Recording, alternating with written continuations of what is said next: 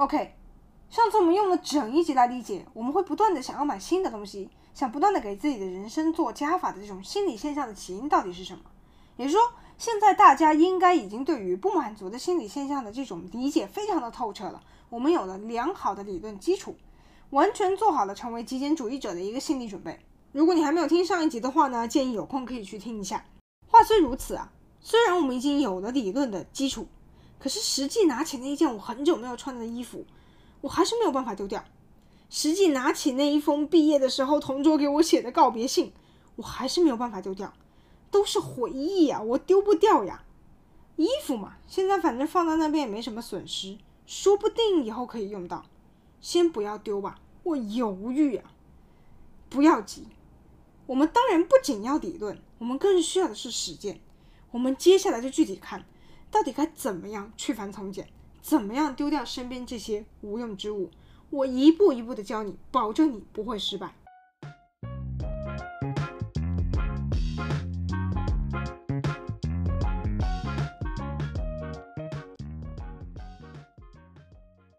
我们从什么东西开始丢起呢？第一个要丢掉的，当然是垃圾。哦，垃圾哦。好像有道理，屁嘞！我要你小徐讲啊，有谁会把垃圾放在家里面不丢的吗？你回头看一看，那支你小时候一年没有写过的那支笔，都沾了灰的那支笔，为什么还放在你的桌子上？你回头看一下，你那个好多个夏天都没有穿过的短袖，为什么还当桌布一样放在柜子里面？那种怎么看都是垃圾的东西，有多少人还放在家里面的某个角落里面供着？你心里面明明知道，估计以后再也不会用到，但是你就是没有办法下手丢掉它。但是跬步千里啊，你不跨出第一步，你永远没有办法踏上极简主义的征程。你只要不想被垃圾掩埋，最后找不到你跟你妈的合影，然后最后只能带着你那个所谓的 LV 的包包进坟墓的话，首先你就要把你绝对不会再需要的那些垃圾通通清理掉。清理小撇步我都帮你想好了，你仔细听。首先，你需要清理掉的就是你已经同时拥有了好几个的那种东西。什么意思？同样的东西，重复了的就可以丢掉了吧？首先，打开你的电子相簿，昨天跟隔壁老王出去吃的饭，两个人自拍了好几张，反正拍照不要钱，先拍个五六张的，之后再回来选出完美的一张就好了。然后吃完饭回家，你选了吗？结果六张照片，除了嘴巴张着合着的，眉毛略微动了一下，移动了的。根本就没有任何差别的六张照片，你全部存在了手机里面，然后回家 WiFi 又连上，全部上传到了云端。来来来来来，你告诉我，你为什么同样的一个场景你要拍六张？来来来来来，你告诉我，你为什么这六张你一张都没有选，你还是全部留在那边？你到底想要哪一张？心情我都是懂的，反正有胜于无嘛，多拍几张总是没错的啊，又不要钱，而且反正我自己的手机我拍怕什么？就跟出去吃吃到饱一样，你都花了一样的三九九了，你不每一个品种都吃一口，诶，感觉是不是把三九九丢掉了一九九一样，不划算嘛？可是我们冷静下来，回过头想想，你现在选选看你那六张，你说不定到最后你留下的还是第一次拍的那一张吧，而且拍的时候完全可以 check，对不对？你拍完马上 check 一下有没有拍好，有没有拍花，不就够了吗？也就不会多拍出来那么五六张。现在也不是像以前那种胶卷相机的年代了，不是说不冲洗出来就没有办法确认成果，我们马上通过屏幕就能够判断到底需不需要再拍第二张。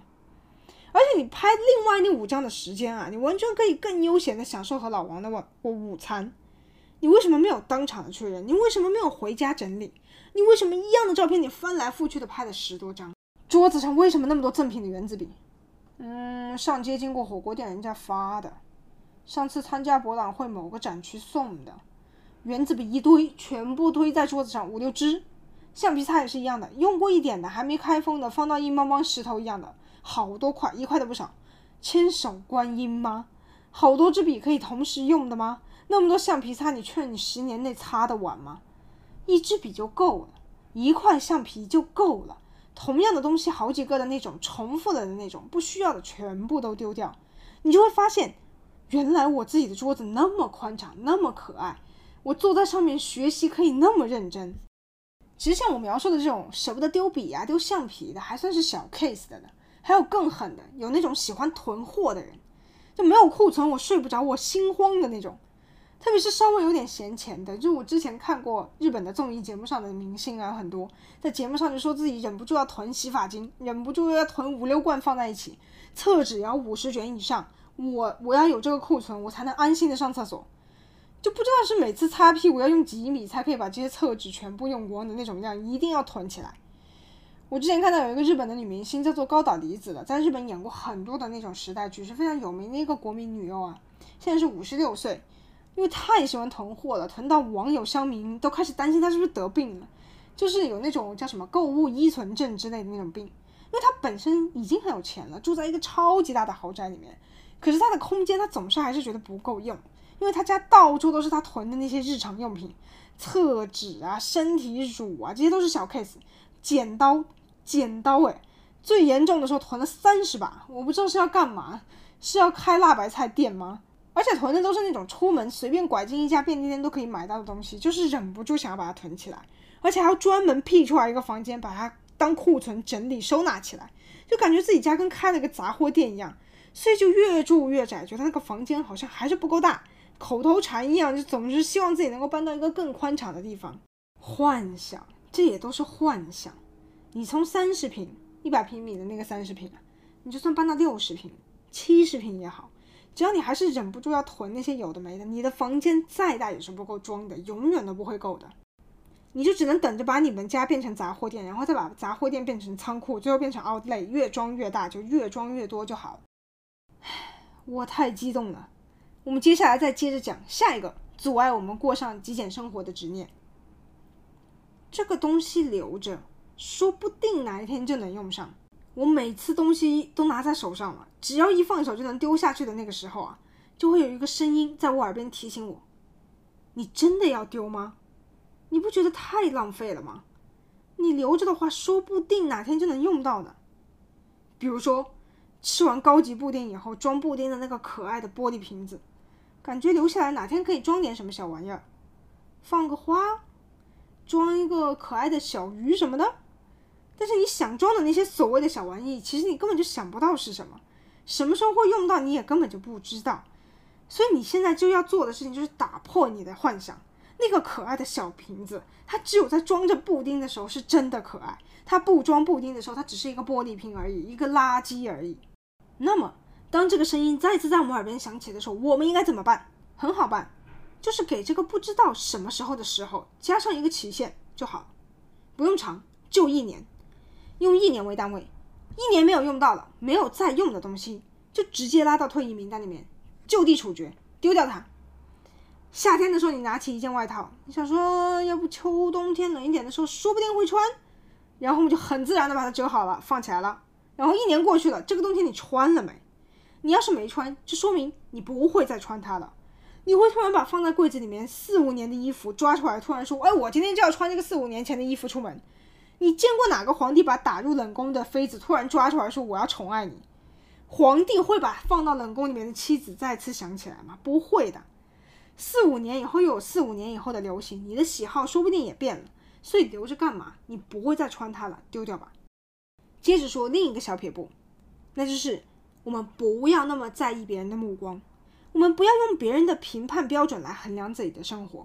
刚才我一直在强调说，我们要用自己的落差。来衡量自己的生活，我们要关注的是自己的固执和峰值。我刚才不是举例说蓝宝坚尼、LV 什么的，就是我们有时候执着的这些名牌啊，执着的这些物质啊，其实很大成分是因为我们在意他人的目光，才会产生这样的执着。开了蓝宝坚尼，感觉自己就很酷，简直人上人，这是在跟别人比的基础上得出来的结论，对不对？有时候我们就会觉得，我开了蓝宝坚尼，会有很多人羡慕自己。或者读了《罪与罚》，就会显得自己充满知性，大家都会崇拜自己，喜欢自己。这些都是建立在别人视角上的一种想象，从别人将会怎么看待自己的这一点出发的一个想法。但实际情况是怎么样的呢？每个人都非常忙的，其实根本没有你想象的那么多的时间去看你，更不会崇拜你和羡慕你。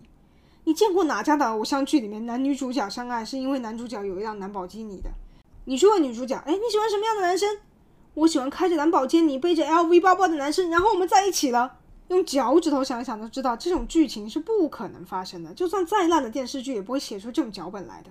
因为我们总觉得自己是世界的中心，我们总觉得大家都是在注目着自己、关注着自己的，所以我们很在意别人的目光。既然如此，我们做出选择的时候的基准就更应该是我们自己本身了。你自己觉得好就是好，你自己觉得适合就是适合，而不是莫名其妙的加上一个别人的滤镜，觉得选这个可能更容易被别人看起来怎么样怎么样，这是没必要的。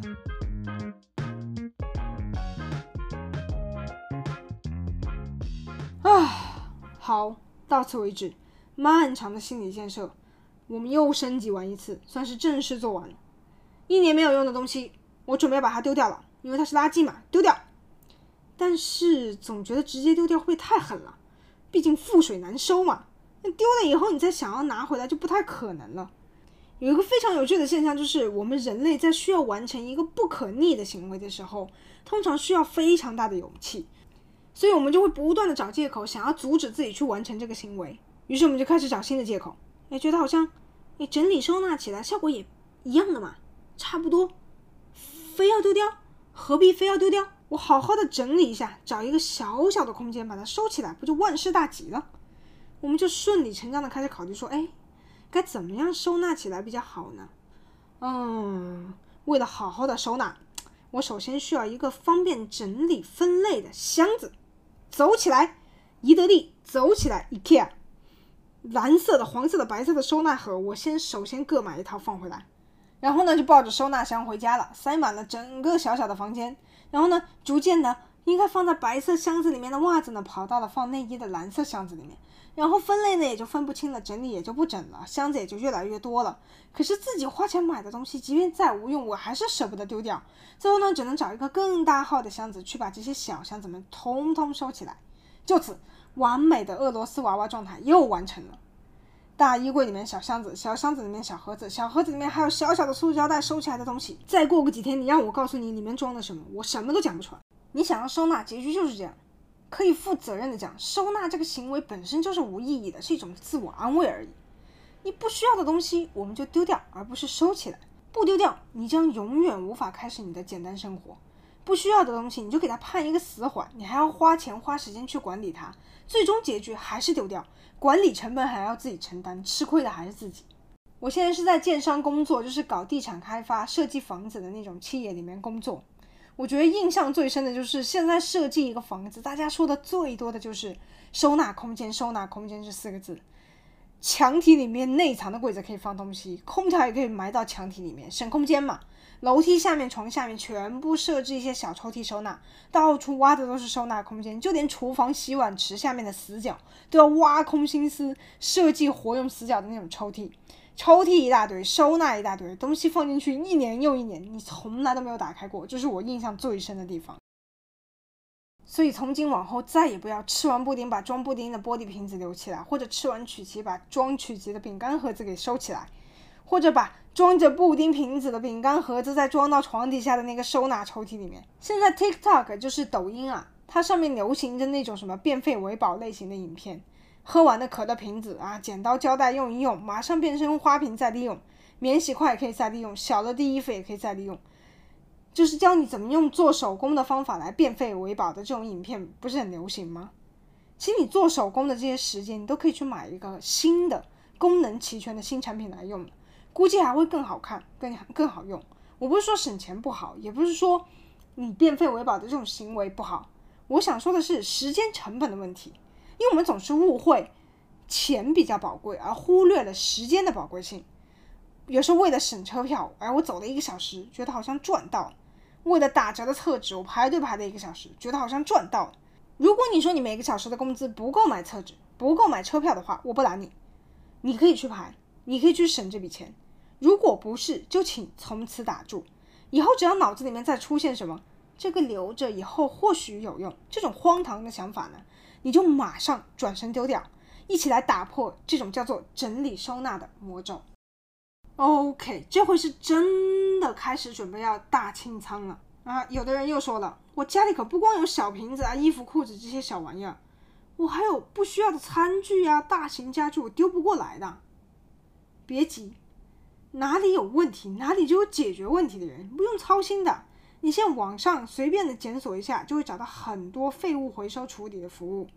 你把准备处理的东西，让人家一口气都给你收走了，人家还会提供你二手商品拍卖的服务，不仅帮忙处理，还帮忙拿到网上去拍卖，而且还会上门服务，你都不用报去处理，人家直接上门按门铃，进来，你手指动一下，你指这个这个这个那个那个那个不需要了，帮忙带走，然后就清理掉了，而且还不是白丢，人家帮你拿去拍卖，毫无罪恶感，一点点手续费，双赢。我们通常一说要丢东西啊，总觉得舍不得，怎么行？好麻烦。于是我们就会想说，不然先问一问身边的朋友、学弟学妹有没有什么想要的？诶，至少是做个好人好事嘛。而且还有人继续帮着我用这些小物品。特别像我，我每次搬家的时候，我就会想要把很多我带不走的东西送给我的学弟学妹们。但是市场真的是我送了好多次，就是没有市场，几乎是没有市场的。没有人想要要你那些不要的书啊，没有在看的电视啊，或者没有在穿的鞋子，没有在戴的项链。大家想要的话，大家都会自己选自己买的，不需要你的好心，你就不要为了减轻自己的那些罪恶感，而去强行把人抓过来问说：“哎，你看看有没有什么想要的之类的这些东西。”这都是自我安慰。到了这一步就非常的好办了，非常的简单了，把明显是垃圾的、用不到的东西丢掉了，已经有好几个了的重复了的那些东西也丢掉了，一年以上没有用过的东西也丢掉了。然后还有那些只有自己觉得很屌，其实根本没有人在乎的名牌啊什么的，我也不随便买了。而且还有那些为了彰显自己品味而存在的书本、CD 啊，我也都丢掉了。然后我也不再抱有所谓收纳整理、变废为宝这种幻想了，也不再继续收藏布丁、玻璃瓶、曲奇饼干盒了。我也不找那些装修工程队再给自己墙上做柜子、在床底下安抽屉什么的。我还精心挑选了一家回收公司过来，哎，一口气帮我上门把那些我不需要的东西全部都收走了。恭喜你！如果你已经做到这一步，那么你已经抵达了成为极简主义者、过上简单幸福生活的第一个里程碑了。你离成功就只剩下一个关卡了，最后一道大关。那些丢又舍不得丢、卖又卖不掉的、充满自己美好回忆的各种东西们。学校毕业的时候，老师给我的寄语：以前跟妈妈出去玩买过的景点门票，过生日的时候朋友送给我的笔记本。这些都是无法明码标价的，甚至可以说是无价之宝啊！你说是直接丢掉了，感觉自己太过于冷血了，简直没有办法继续抬头挺胸做人呐。但是你要说，我每天朗读老师给我的寄语，倒也不至于。你让我把已经用完的笔记本留下来，感觉又没有很大的必要。可是，万一突然有一天被问到，哎，我送你的那个你还在用吗？我们的青春你还记得吗？我总不能语塞一番说我已经丢掉了，是不是？等你把刚才讲的那些还算好处理的东西们都处理的差不多了，那你就不得不直面这个叫做回忆的终极大 boss。丢 or not 丢，this is a question。别慌张，不要一听到回忆两个字我就心头一颤。冷静的试想一下，你哪个朋友会来问你？哎哎，小徐，我三年前送你的钢笔你还在用吗？小徐啊，小徐，我们之前去玩拍的合影，你还留着吗？给我看看。实际上，你想象的这些场景根本就不会发生，不会有人来诘问你的，都是你自己脑袋里面幻想的。你自己首先问问你自己，你曾经送过给谁什么礼物？你自己还记得吗？去年去拜访客户的时候送了什么伴手礼？你还记得吗？肯定不记得了。四年前隔壁老王过生日，我送给老王一个什么生日礼物？不知道他还留着没？我今天要去突击检查一下。首先，四年前你送的什么来着？你能想起来吗？今天老王过来跟我说，你十年前送我的那个宝贝，我还留着舍不得用呢。啊对对，心里面咯噔一下，我送了什么给老王？到底我自己都忘了，老王还记得？完蛋了，没有人会去用一个小本本把自己送给别人的东西都一一记下来，也不会有人专门去确认自己送的东西到底有没有被好好对待。我们稍微换位思考一下就能明白。因为收的礼物不好意思丢掉，只能收到某个收纳的盒子里面，感觉自己有在好好珍藏的那种人，不止你一个，全世界每个人都是这样的，觉得不是很需要，但是想丢又有一点不敢丢，这种人也不止你一个，众生皆苦啊！自己明明已经被其所扰了，怎么还会想去专门提起这个话题来自找麻烦？你去问老王，你还留着吗？我给你的礼物，老王反问你一句，你呢？那不就完蛋了吗？整个僵住哎，所以不会有人专门去问这个蠢问题的。没听过哪个杀人犯会专门去警局举报别人小偷的。我自己跑路还来不及呢，没空去趟这个浑水的。所以该放手就放手吧。不过话说的简单啊，把家人、父母、恩师、朋友给的寄语啊，有纪念价值的东西啊，就这么丢了，也是相当需要有觉悟的。这时候该怎么办？很简单，拍照留念，把回忆数据化、云端保存就 OK 了。你的回忆失去了物理重量，突然就会轻很多的。因为你真正在意的并不是那支钢笔，对不对？你在意的也不是那个笔记本，也不是那张写了字的信纸，而是被寄予在这些东西上的回忆和情感，是当时对方赠予自己的时候给自己的那份关爱，还有自己接下礼物当时的那一份感动和感激。既然如此，我们为什么要执着于形，而忘记本质呢？快门按下，拍好照片，放到我喜欢的文件夹里面。然后直接上传云端发，回忆就会永远远远的被保存。之后你就可以把以前的那个回忆载体给丢掉了。而且比起纸张、钢笔这些有形之物，数据保存更加的安心和永恒。老师的寄语、妈妈的信、朋友画的画，通通丢掉，因为重要的不是那个物品，而是内容。比起你时不时去摩挲那个信纸，磨到那个字都看不清。你还不如时不时的拿出照片来读一读内容，所以 Apple 才每天催你要升级云端的容量到二 TB。你以为为什么？就是为了保存你这些回忆的。冷静想想，就是这么简单。本来你这个人是冷血无情还是开朗友善，你身边的人都知道的，根本就不会因为你保留礼物或者是丢掉礼物就改变对你的看法。而且你想起来的时候，用照片去重温一下。回想起来的那一份记忆，跟实体比起来，根本也是不减分毫的。我要再三的重复，就是在我们成为极简主义者的这条道路上，最大的障碍，其实就是害怕别人会觉得自己怎么连回忆都可以丢掉，完全不是人。就是这些看似无形的这些回忆，反而是阻碍我们成为极简主义者最大的一个障碍。但是。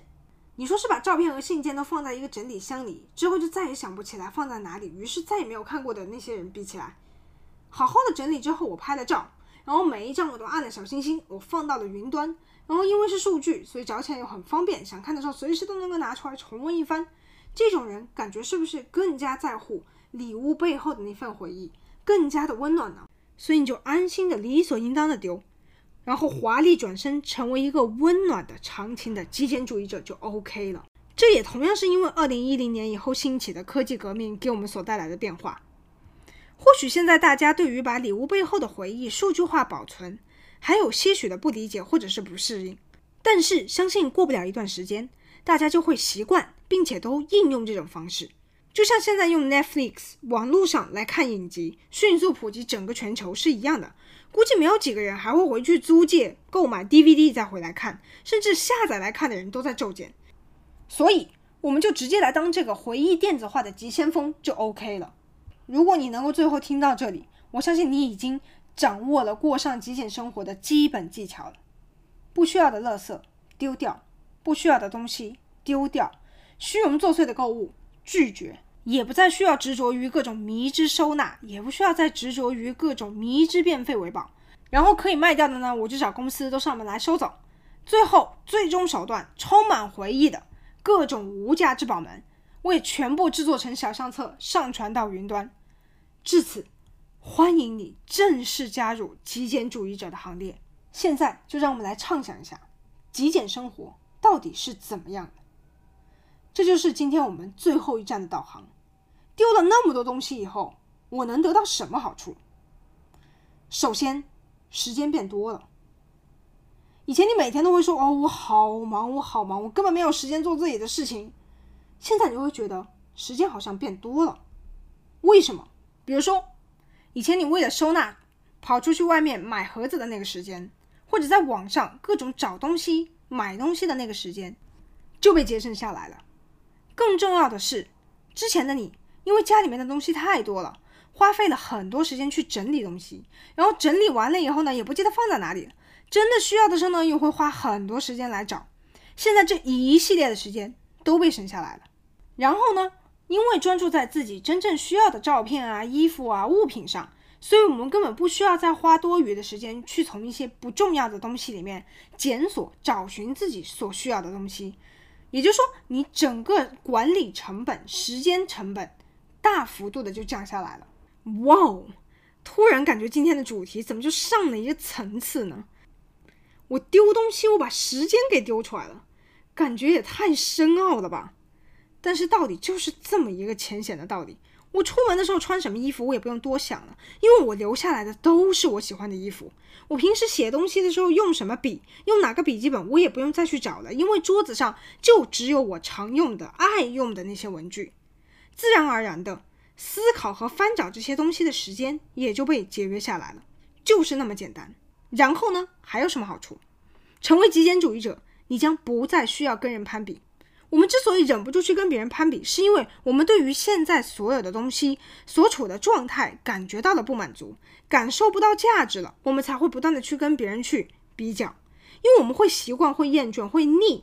我背了三个月 LV 的基础款黑色包包，哎，感觉最近没人看我的包包了，所以我就觉得这个颜色有点看腻了。没办法，我只能再买一个同款不同色的限量尊贵蓝色 LV 包包。谁让我看腻了呢？但是说实在的，新的蓝色包包背出去，除了你自己以外，根本没有人会发现你换过包包。管它黑色还是尊贵蓝，LV 还是那个 LV，只有你自己在那边自娱自乐。换了个颜色，为什么会感觉到很兴奋？就是因为它是限量版的颜色。包包还是一样的结构，一样的机能，换了个颜色就爽了。为什么？还是因为我们习惯了，腻了，想要新鲜感和刺激。可能买包包的时候，我们就是从蓝色当中找到了一种不一样的新鲜感，所以就不小心买了。但是没关系，书本最后提供了我们一个可以抵御住这种因为习惯、因为腻了就忍不住要做加法的必杀技。两个字：感恩。四个字：感恩当下。感恩我想要拥有的，现在已经全部尽在我手。感恩，这样。当你看到限量尊贵蓝的新款的时候，你想的就不再是“好棒啊，这个蓝色跟黑色完全不一样，我就是想要那个完美的蓝色包包”。你会想的是，我已经拥有一个非常好看的、非常好用的黑色包包了，我不再需要买多余的了。感恩。现在我的文章、我的节目只有很少的人看过、听过，我也很希望有很多的人、更多的人能够接触到我做出来的内容。但是我首先还是要感恩。现在给我按赞，现在给我留言的观众，与其每天去幻想那些还不知道我的存在的几千几万人，还不如专注眼前认识我小徐的，点开收听我声音的那些在我身边的那些人。作者所说的事情就是这么简单的一个事情，需要关注的是我们现在拥有的人事物，只有感恩感谢，才能真真正正的去对抗习惯厌倦所给我们带来的。各种不满足。再来看极简生活还有什么好处？那就是你会变得更加的活跃，你的活动范围会变得更加的广。你的东西少了，意味着你背负的负担累赘也就减少了。你想要去哪里，人站起来，带上你所有必须的东西，一个背包，一个行李箱，全世界你哪里都去得了。我刚来日本的时候啊，我带了五个行李，其中三个大箱子，两个大背包，我整个快要死在路上了。我真的是深深的了解到被行李拖住是多么心酸的一个体验。可是，当你过上简单生活，你就会发现，我们所谓的必不可少的必需品，其实根本没几件。为什么会有那种走遍地球的背包客？有时候连行李箱我们甚至都不需要，因为本来一个背包就装得下。所以你明天就可以飞日本，第二天就可以飞埃及。哦哟，出门连个化妆水都没有。还有我每天要穿的睡衣，要是我没有的话会睡不着的。你就一个背包该多害怕多慌啊！其实你试一下就会知道，当你行李减少的时候，比起不安，其实更多的就是你一直梦寐以求的新鲜感和刺激。当你回头发现，哎，我就是一个背包，依然活得很快乐很幸福。我一个背包，我哪里都能去，哪里都轻松人容易的就可以去。随时说走就能走，马上就能出发。当你发现你处于这个状态的时候，你就会很想出去看看。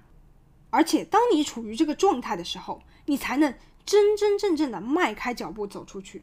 自己舍不得离开的老家，舍不得丢弃的老房子，还有自己舍不得丢掉的回忆载体们，都是虚幻。我们从生到死，我们都只有自己的一个身体，不可能带走那些所谓的动产和不动产。我们带不走，也带不进坟墓，就像是生不带来，死不带去那种老话是一样的。我估计人人都听过，人人也都会讲。可是，只有当你真的不再执着于那些你一直觉得不可或缺的东西的时候，你才会真的突然领悟到这些道理，我们才会真正的理解我们可以有多自由，我们可以完成的事情到底有多多，并且这种行动范围的扩宽，它不光是指你物理的移动，比如从日本到美国，从美国到刚果的这种物理性的移动，它同时也能包括你的人际关系、人际交往，你的人际交往也会变得更加的积极和活跃。当你不再一味的只是注目着物质，想要买这个，想要买那的时候，你首先就会感觉到满足，你会发现啊，自己已经很幸福了，你就会有自我肯定感。时下最流行的自我肯定感，简单来说呢，就是你的自信会得到提升。以前的你呢，或许会不小心就留意到别人身上带着的劳力士，别人开着兰博基尼满街跑，别人背着 LV 的包包就去上班了，心里难免会有一些不平衡、不满足。至少是占据了一部分的脑容量去察觉这件事情的。可是现在的你呢？感恩我能遇到那么多用起来很顺手的东西，因为我喜欢，所以我很珍惜，也经常的使用。感恩一期一会，我能遇到那么多肯花时间去了解我的人，能听我这个节目的人。感恩这个时候呢，你就会感觉到非常的幸福，自我肯定感就很高。而且通常这样的人呢，就会吸引到更多的人愿意去接近他、靠近他、了解他。为什么？气场。你换位思考一下，有一个人他每天都过得很幸福、很知足，笑容可掬；有一个人他盯着别人的跑车、盯着别人的手表、盯着别人的包包，然后满脸不爽。你想和哪一种人做朋友？你想跟第一种人讲话，还是想跟第二种人讲话？那当然是看上去很幸福的第一种人，就是那么神奇。他看上去幸福的人就会越来越幸福。人们只有真真正正的察觉到、感觉到自己是幸福的，才能更加的靠近幸福，获得更多的幸福。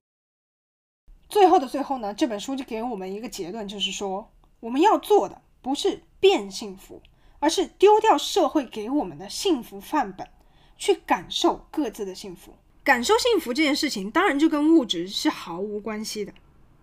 作者给出来的这个结论呢，相当的寻常，我觉得完全也不是什么新的发现。每个人听完以后都会觉得，哦，原来如此。但是读完这本书，我们就能够理解到，极简主义呢，就不是说直接什么都丢掉，什么都不要，而是说丢掉所谓的你不需要的那些东西，保证你买的、留下的都是自己真正需要的、真正喜欢的东西。这就是我们需要去练习、去掌握的一项技能。